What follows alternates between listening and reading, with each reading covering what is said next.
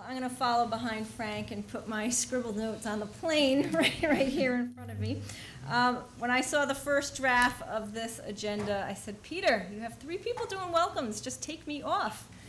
And I thought he had. But then I opened it last week and I saw I was back on. So my comments will be brief. We have obviously a lot of knowledge in this room and we want to get to that as soon as possible.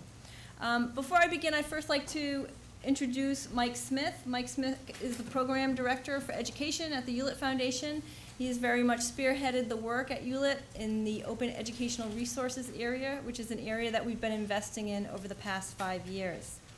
And as we, as the foundation and the trustees and the president have supported the work that the program staff have done in open educational resources, our end goal has really been to try to equalize access to knowledge. So that's the big high level goal of which we drill down every day to figure out how do we make a difference to reach that goal.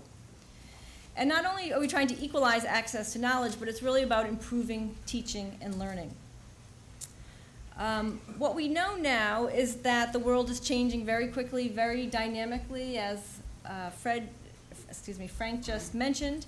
And when we take the world of a journalist and how quick and dynamic and innovative the world is, how are our institutions keeping up to the changes that are happening?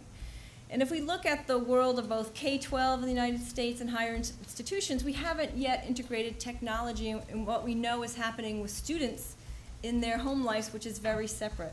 So, in some ways, we now have these separate um, but parallel tracks going on, and the question is how do we begin to integrate it so that we can really create a robust system of teaching and learning.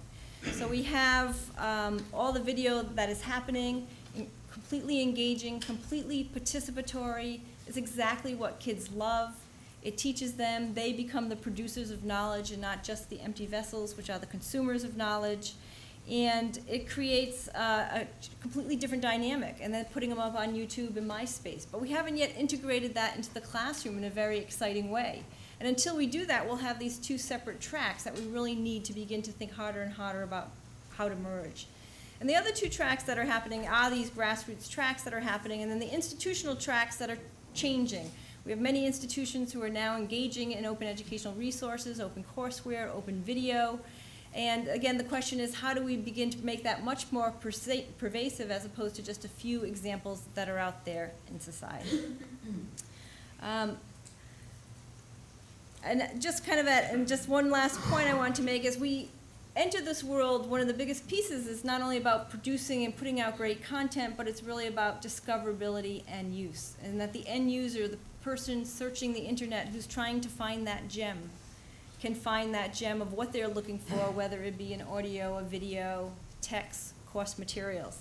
And this has been a problem that's really plagued the field, this was certainly an area that when we explored the field five years ago to figure out where Hewlett could make a contribution to the landscape, what we saw was that there were many gems out there, but the gems were very, very difficult to find.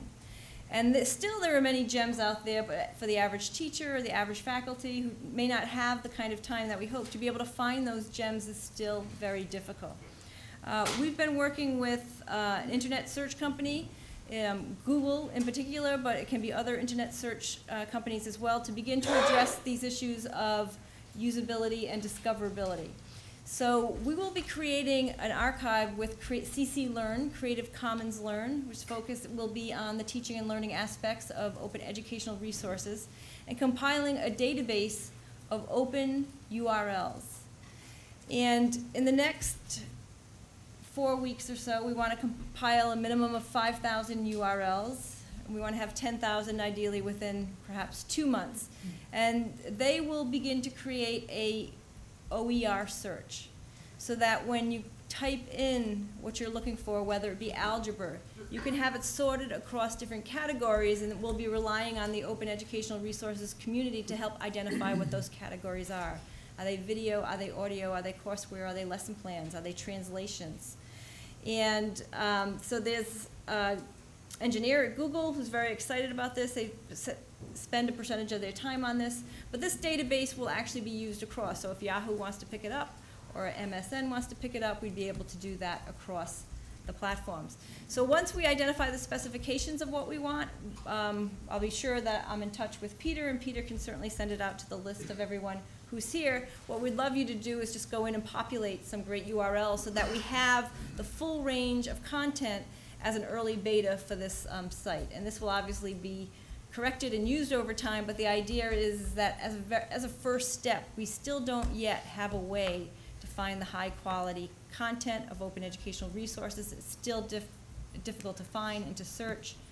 Um, and one step at a time, once we have this uh, piece underway and figured out, then we can begin to move on to other pieces around recommendation systems and being able to kind of add the lens of the different viewers who use the open content.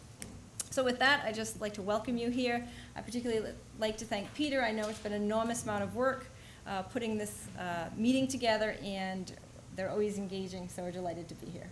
Thank you.